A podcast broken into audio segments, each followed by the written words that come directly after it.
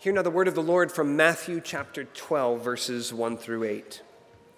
At that time, Jesus went through the grain fields on the Sabbath. His disciples were hungry, and they began to pluck heads of grain and to eat. But when the Pharisees saw it, they said to him, Look, your disciples are doing what is not lawful to do on the Sabbath. He said to them, Have you not read what David did when he was hungry?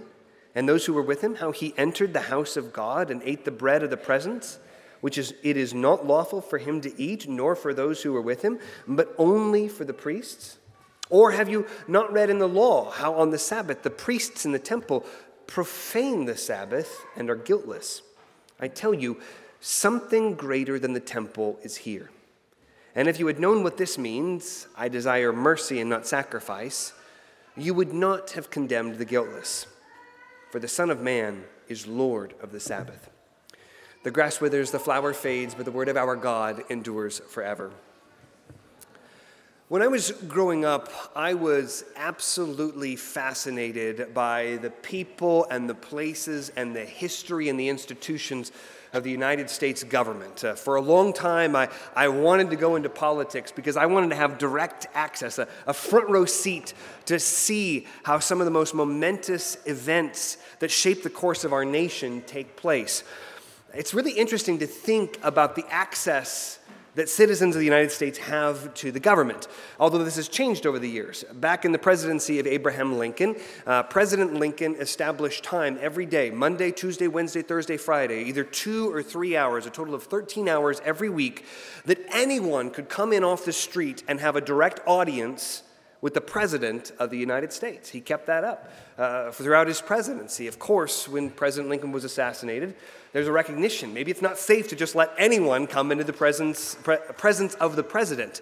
And so there were restrictions that were then put on that access.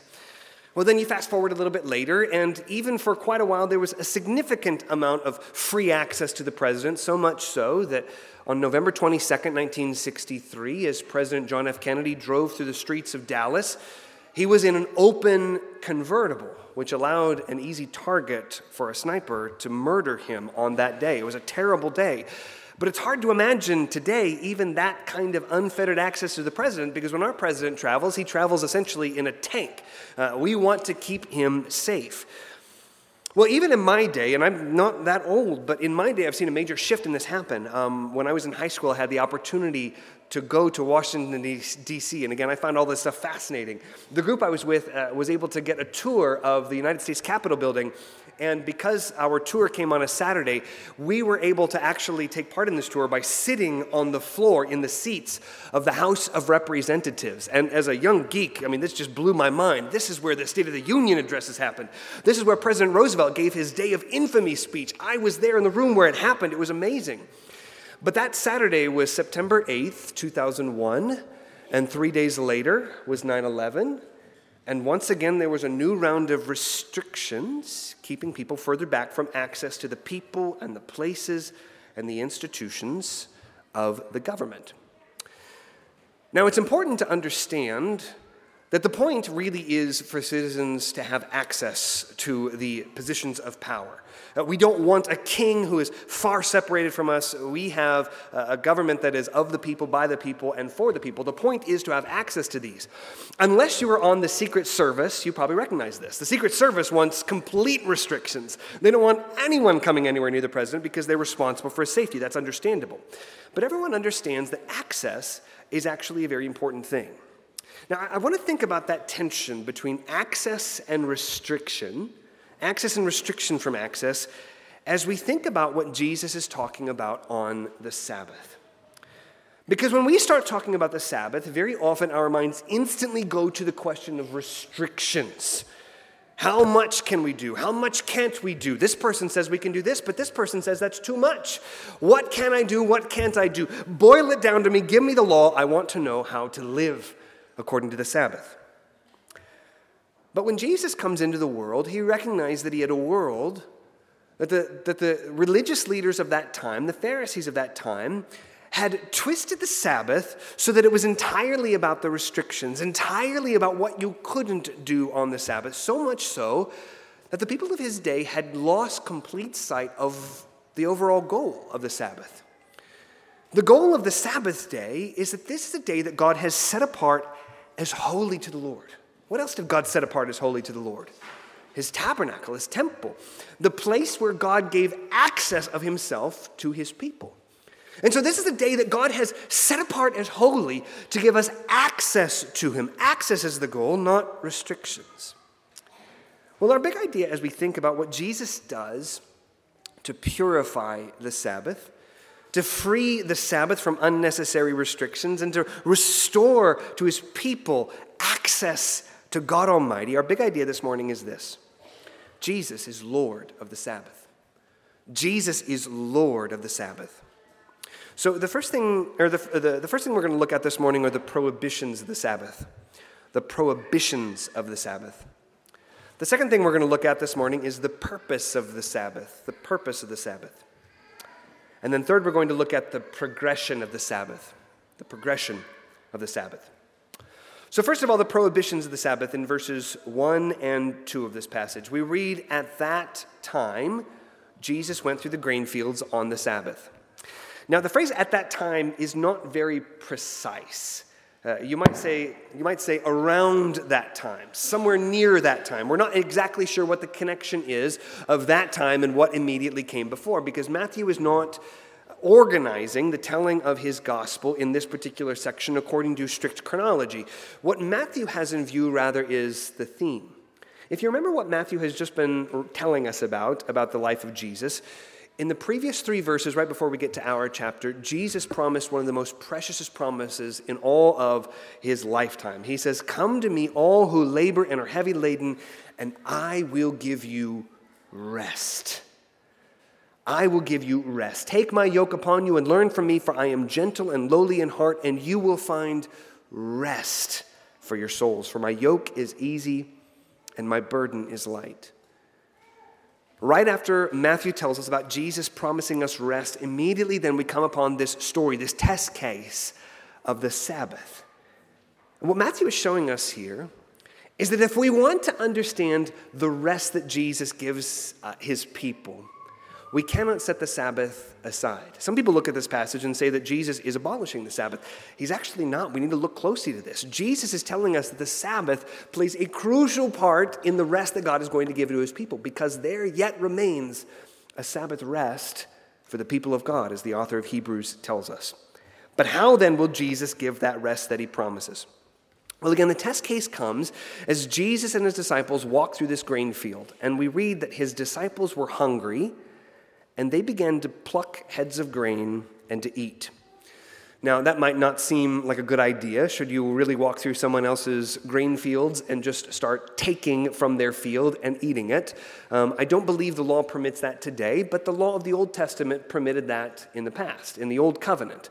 Um, you couldn't sort of bring harvesting equipment and start harvesting someone else's field and then selling it as your own but as a way for God to provide mercifully for the needs of his people, even the poorest among them, he made provision that as you're walking through the grain field, you can take and eat whatever you need. That was one of the ways that God provided for all his people, even the poorest among them. So the disciples were within their bounds, within the law, to take and pluck heads of grain and eat. The question comes about when they are doing this is this lawful to do on the Sabbath day? And that's what the Pharisees point out in verse 2. But when the Pharisees saw it, they said to him, Look, your disciples are doing what it is not lawful to do on the Sabbath. Now, clearly, what the law, the law was very clear about the fact that harvesting on the Sabbath. Again, you couldn't harvest from your neighbor's grain field, but neither, even if it was your grain field, could you harvest if the day was the Sabbath. And so the question became to the Pharisees okay, if harvesting is wrong on the Sabbath, then clearly this kind of an activity where someone is going and plucking grains of, of, of uh, heads of grain for them to eat immediately, well, that must be harvesting, and therefore that is work, and therefore that runs afoul of the command, you shall do no work on the Sabbath. What the Pharisees were doing were focusing on the prohibitions of the Sabbath. They were focusing on the restrictions of the Sabbath day. And indeed, if we look back in Exodus chapter 20, verses 8 through 11, there is much written about the restrictions, the prohibitions that God gave for his people in regard to the fourth commandment. The fourth commandment says this Remember the Sabbath day to keep it holy. Six days you shall labor and do all your work, but the seventh day is a Sabbath to the Lord your God. On it you shall not do any work. You, or your son, or your daughter, your male servant, or your female servant, or your livestock, or the sojourner who is within your gates. For in six days the Lord made heaven and earth, the sea and all that is in them, and rested on the seventh day. Therefore the Lord blessed the Sabbath day and made it holy. So for the Pharisees, Sabbath keeping was defined exclusively about what people didn't do. That is, Sabbath keeping was defined exclusively by not working. And that was the whole shebang. That was everything. That was the entirety of what they were looking at. Did you sufficiently follow the prohibitions? Did you sufficiently observe the restrictions of the Sabbath? And what that meant is that the Pharisees were evaluating Sabbath keeping based, based on outward observance only, outward ceremony only. What Jesus is doing in this passage is he's shifting the focus away from ceremony and toward substance, away from prohibition and toward the purpose of the Sabbath, away from restrictions and toward the access to God afforded to us on this holy day that the Lord has blessed. So, what does the Bible say about the purpose of the Sabbath? This is what Jesus is trying to get our attention to. Well, the fact is that God has set apart one day in seven as holy. And he does this in order to teach us to delight in him. This is very clear in Isaiah chapter 58, verses 13 through 14. Again, a precious promise is given us there in Isaiah 58.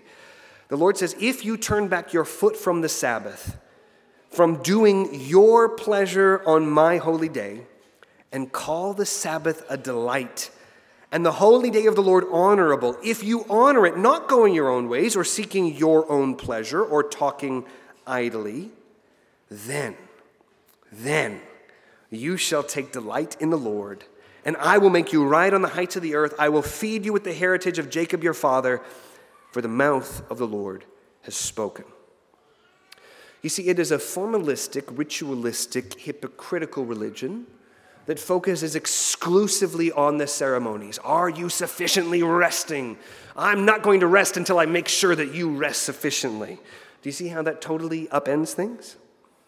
Whereas Jesus is not looking at the hassle, not looking at the regulations, not looking at the prohibitions. Jesus isn't questioning whether you do the right actions in the right words at the right time, in the right format, the right length, according to the right appearance. That's burdensome, that's legalistic, it's not restful. Jesus rather focuses our attention on the purpose of the Sabbath. This is a day set apart to delight in God, to learn to delight in Him. Jesus is emphasizing not the external ceremony, not so much what we do with our bodies, although that isn't entirely unrelated. We'll have to talk about that. But he is rather emphasizing prioritizing the heart, what is spiritual and restful. And because of that, what Jesus offers us is not burdensome legalism. He holds out to us joy on the Sabbath. He holds out to us access to God that He, the Son of God, has come to restore to us. You know, a few months ago, it was, it was August 2nd, 2022. Um, I preached earlier in the Gospel of Matthew on Matthew chapter 6, uh, in verses 16 through 18, on the question of fasting. Um, the big idea that day was that God's economy rewards secret obedience. That is, that God wasn't interested in the external ceremonies, the outward way that we would do fasting. He was interested in the secret communion that we have with God. So the question is less about what you do and how long you do it and whether you don't eat.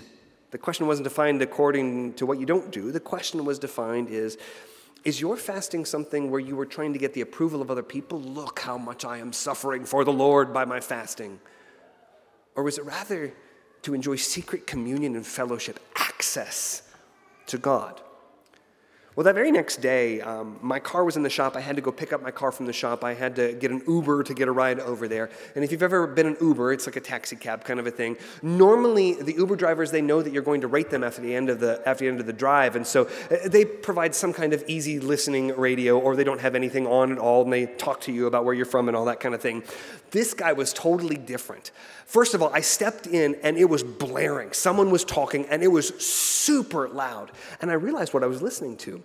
This was Islamic teaching on the Islamic regulations for fasting and it was a list of do's and don'ts and ceremonies. I thought, this is fascinating. What a providential occasion. It was if you eat this on this day, you keep the fast. But if you eat this on that day, you do not keep the fast. If you don't eat this and if you don't eat that, you have sufficiently kept the fast. But if you do eat this on this day, that is okay. But if you do eat this at this time, that is not okay. You have not kept the fast. And it went on and on and on. And finally, I mean, I'm paying for the ride, so I interrupted him. I said, Oh, this is interesting. Let's talk more about this.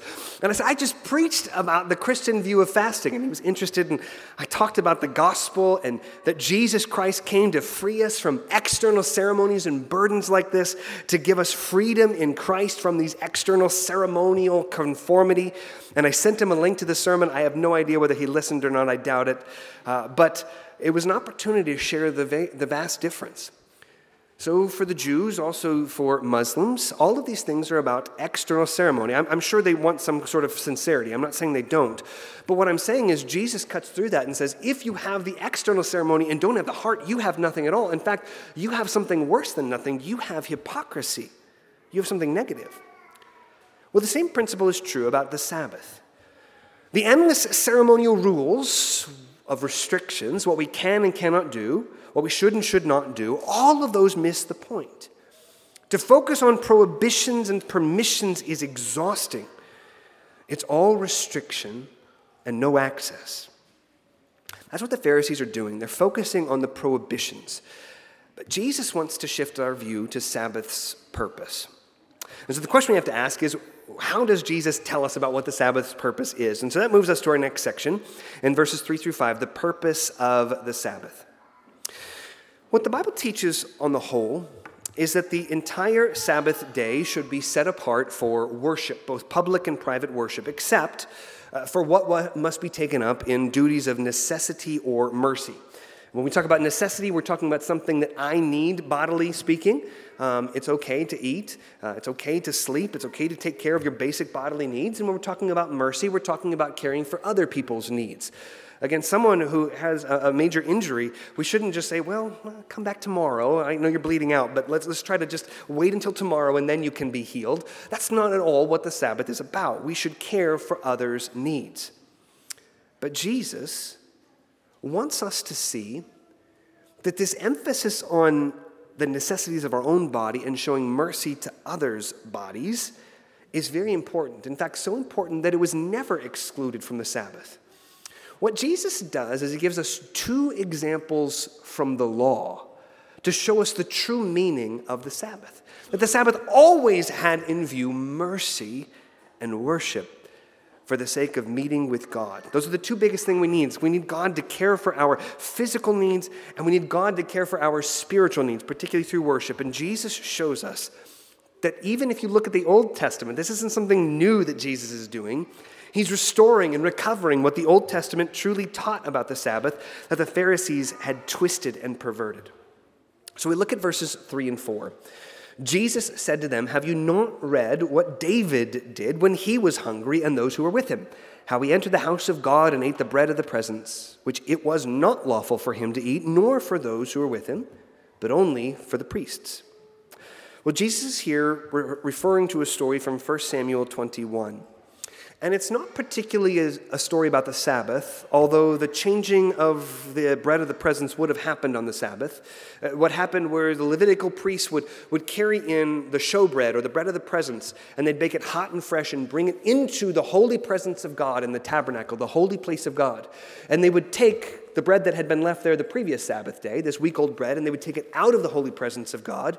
And because it had been in the holy presence of God, it was holy. And so God had commanded only priests should eat this. Now, Jesus is, again, not so much appealing to a Sabbath law, he is dealing with a ceremonial law that addressed the holiness of things that are used in the tabernacle. So, this was a very real commandment that God said only the priests should eat of this. But if you know the story from 1 Samuel 21, David and his men are fleeing from Saul and they arrive at the tabernacle and they are hungry. And they ask the priest uh, for food and they ask him, uh, uh, Ahimelech, if there's anything that they can eat. And Ahimelech says he doesn't have anything on bread uh, on hand except for the bread of the presence. But he offers that to David and his men, and he offers that, and they eat of that. And Jesus says that that was lawful to do. And it was lawful to do.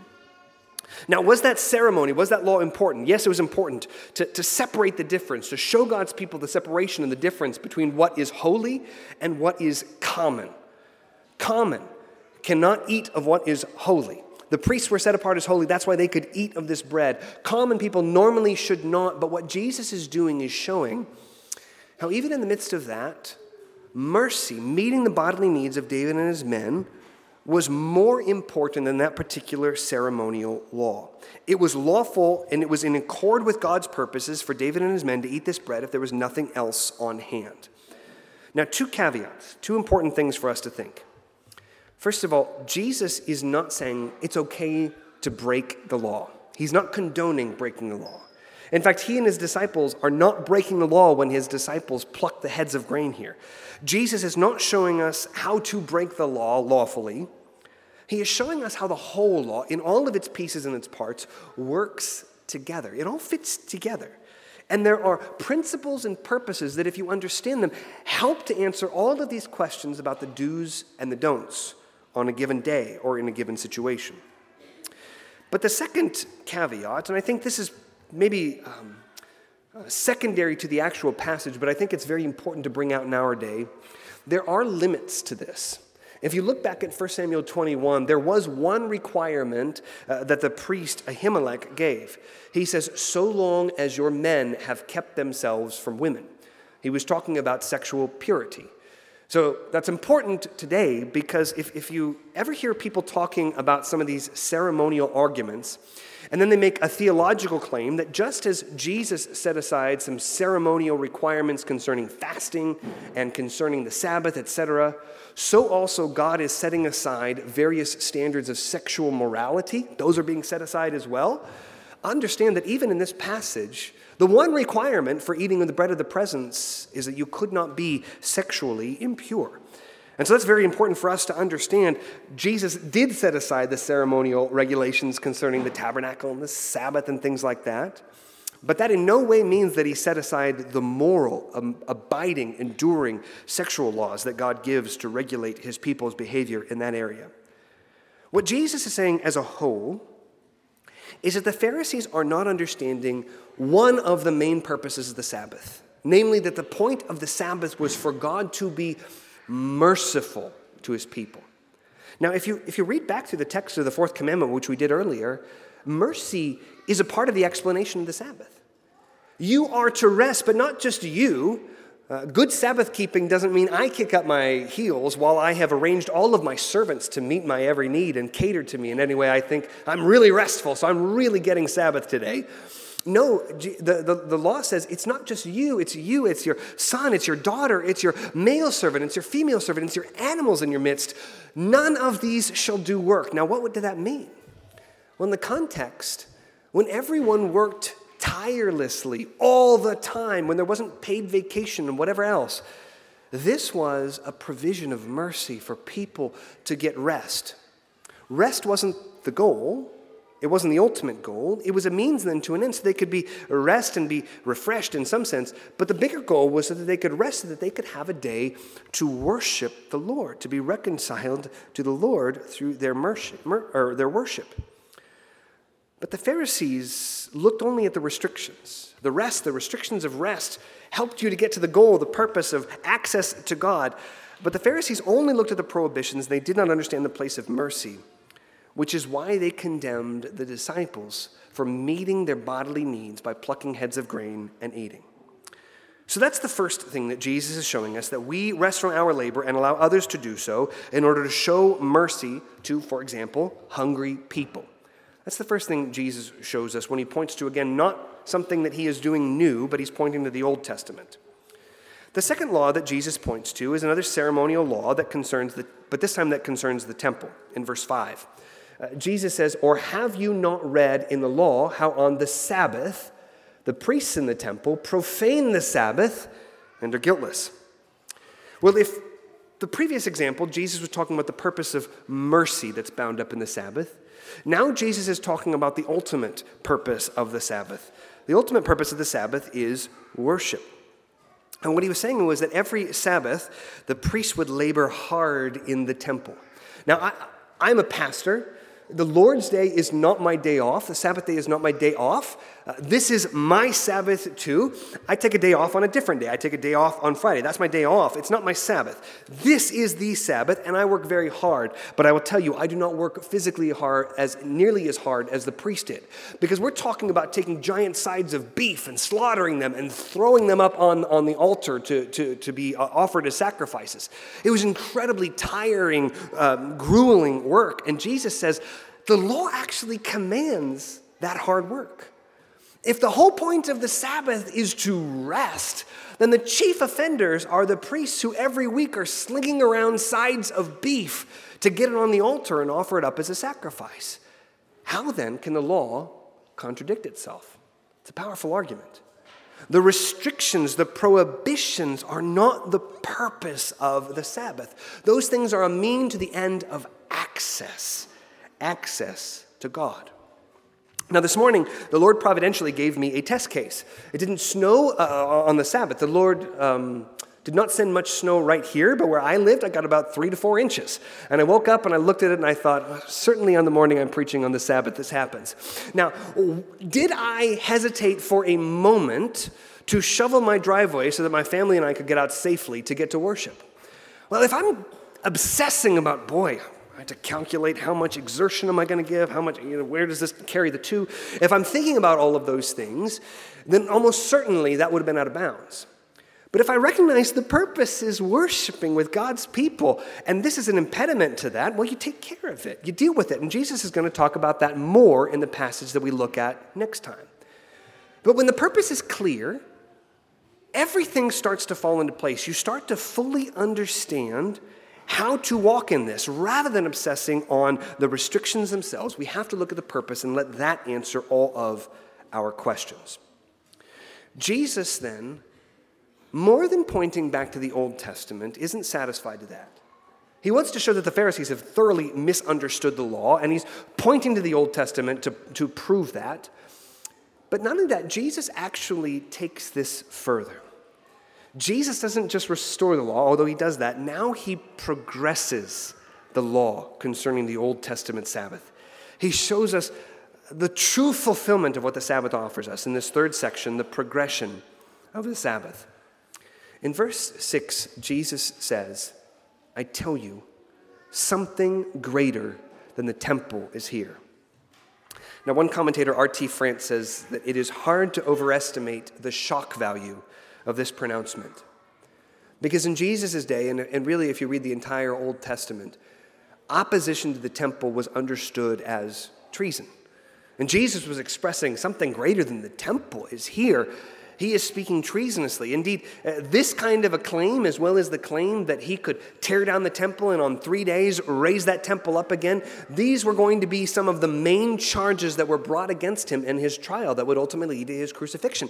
Jesus is walking on dangerous territory here. He's walking on thin ice and he just treads right across it. Of course, our Lord can walk on water. And so Jesus is telling us that, the, that what has arrived is himself and his kingdom. And so, much more than what we learned from the tabernacle, much more than what we learned from the temple, Jesus is saying he is the one who brings all of this into perfect clarity and focus. And so in verse 7, he says this And if you had known what this means, I desire mercy and not sacrifice, you would not have condemned the guiltless. The Pharisees were focused on the external prohibitions, sacrifice. And so, because of this, they miss the internal purpose, the mercy that God intends from his Sabbath. And therefore, they judged Jesus' disciples by a wrong standard. They condemned the guiltless. Whether we are mercifully trying to meet people's bodily needs, their emergency bodily needs, or whether we are uh, mercifully meeting their spiritual needs in worship, the point of the Sabbath is to give people an opportunity for human beings to be what God created us to be to glorify God and to enjoy Him now and forevermore. Finally, in verse 8, Jesus puts this all together. He says, For the Son of Man, and he, Jesus is very clearly speaking of himself, for the Son of Man is Lord of the Sabbath. Jesus is Lord of the Sabbath, but I hope you can see the progression here. He is not relaxing the Sabbath, he is actually bringing it to its full fulfillment. He is showing exactly what it means for him to be the Lord of the Sabbath. By Old Testament precedents, he restores access to God according to the purpose, not according to the prohibitions of the Sabbath. And secondarily, he claims Sabbath as the means by which he will give his people his rest.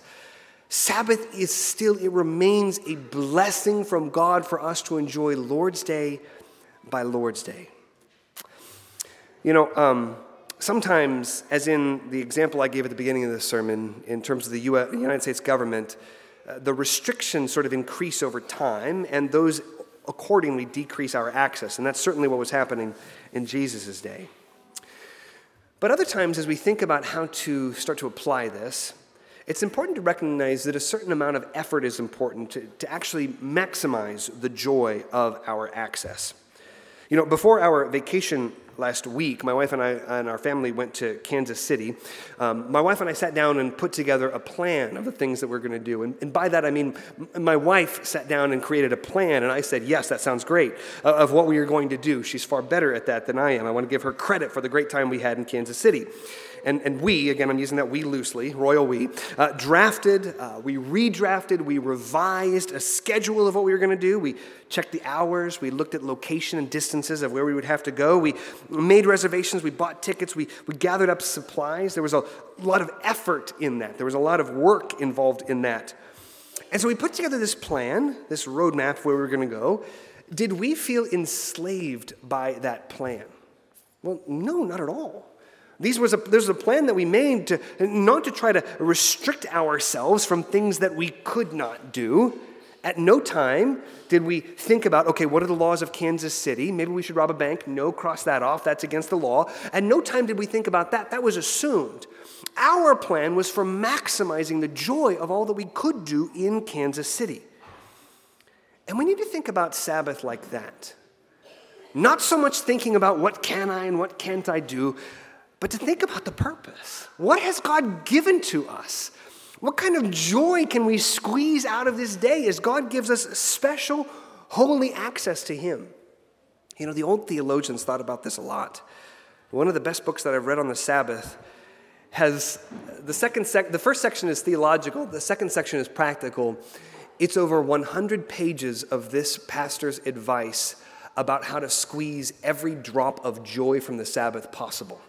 Now, I, I, don't even want to tell you the name of this book because it would be so overwhelming in a modern context that we just aren't even ready for thinking like that. But their issue is they weren't legalistic about it. They looked forward to this day every week. They looked forward to this day every week and they made a plan for it. They say, if God really is going to give me delight, if He really is going to teach me to delight in Him, I want to be ready for it. I want to be prepared for it. I don't want to have all of the works and the recreations of this world holding me back. I want to delight in God. So, our application today is this make progress in learning to call the Sabbath a delight. You know, as a pastor, I get so many questions about the Sabbath, and I, I love these questions. I love when people start to seriously think about Sabbath. Uh, so often these questions start with dealing with can I do this, can't I do that? And, and those questions, uh, although they are important, I, I think as I've tried to show what Jesus is showing us here, they really start the conversation from the wrong angle. That can't be the direction that we talk about this. Jesus does not want us to obsess about ceremonial outward details. The focus is not on the restrictions, on the prohibitions. The focus is rather on the purpose on the access, the relationship that we have with God. Yes, certain things are inappropriate on the Sabbath, they are wrong on the Sabbath, but not because they run afoul of a particular set of prohibitions, it's because they keep us from enjoying the purpose. Jesus teaches us this great goal. He wants us to grasp the purpose of the Sabbath, and he wants us to understand and have some diligence in trying to call the Sabbath a delight, to delight in God, to seek this special access we have to him on this holy day. So, who then would benefit from this? Who should care about the Sabbath? Who should desire this access? Well, what Jesus says in this passage and before is that if you labor and are heavy laden, if you are searching for rest for your souls, the Lord of the Sabbath is for you. If you were seeking to increase your joy and delight in God, Isaiah 58 says, Call the Sabbath a delight. If you were zealous to show mercy to your neighbor, one of the greatest mercies you can do is by refraining from asking them to work and by rather inviting them to come with us as we worship and enjoy the Lord together. If you are under the lordship of Jesus Christ, the Lord of the Sabbath, then he made the Sabbath for you, not you for the Sabbath, for the restrictions, but you were made so that the Sabbath could be made for you. Jesus takes the Sabbath seriously. He claims lordship over the Sabbath. Jesus hates the legalistic perversion of the Sabbath, but he loves its true purpose because Jesus loves mercy. He loves meeting the needs of his people. I understand some of you are in careers or are training for careers where you may have to work on the Sabbath in terms of emergency services, in terms of uh, medical providers. Again, we can't let crime go on on Sundays. We can't let people bleed out on the Lord's day. Jesus says that's okay. That is a way to, to, to take care of your neighbor. Jesus loves mercy. What he would tell you then is uh, don't then do that every Sunday. You want to try to find ways to be here as often as you can. Maybe you're in a career that, that forces you to work on the Sabbath sometimes. We'll talk about this more next week. What do we do when our sheep has fallen into a pit? But what Jesus tells us, you may need to think about changing a career, thinking about how you work. If your priority is indeed the Sabbath, yes, there are certain things that you necessarily must do, but the mercy, the necessity that Jesus wants us to see starts with our body and ends in the spiritual blessings that we have by being here in worship. Because not only does Jesus love mercy, but he loves worship. He wants to protect and preserve this day that God has set apart as holy, where He will meet with His people in public and private and family worship. He wants us to spend the entire day devoted to Him. The application today then isn't about making a list of do's and don'ts. It's rather to refocus on the purpose of the Sabbath, on mercy and on worship. And furthermore, to learn to treasure that purpose in our hearts. When we start asking about do's and don'ts, what we're really asking is how far is too far? How much can I break the Sabbath before it's too much breaking of the Sabbath? And that is what the Bible calls legalism. It will eventually harden you against others and harden you against God. But I understand that it's impossible for us to be perfect. Even if you could perfectly organize your life according to a principle of rest, even there, that wouldn't totally touch your heart. Your mind would still wander, your heart would still fail, your old habits would still be knocking at the door, hard for you to break. Which is why the application that I want us to think about is how can we make progress in learning to call the Sabbath a delight? I understand we're going to fall short. I understand we're not going to do this perfectly, but we never seek to stop making progress in the other areas, according to the other Ten Commandments.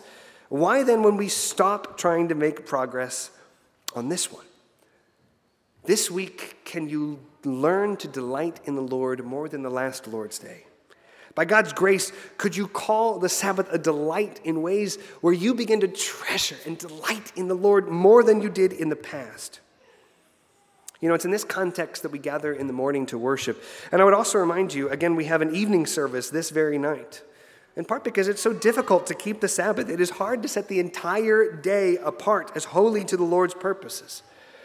Gathering for evening worship then is an act of mercy to direct you to the Lord of the Sabbath in body and soul, so that you might increase your delight in Him, so that He will give you rest for your souls. And I would invite you to come back tonight as we gather in that context, because this is the day that the Lord has made. That's about the Sabbath. That's about uh, not only the Old Covenant Sabbath, but the way that the, the, the Sabbath was redirected and reframed and refocused in the New Testament. Not according to the principle of the first creation, that the Lord rested on the seventh day, but according to the principle of the new creation, that on the first day of the week, our Lord Jesus Christ rose from the dead. And we gather once a week, week by week, to commemorate that. This is the day that the Lord has made. Let us then rejoice and be glad in it. Let's pray.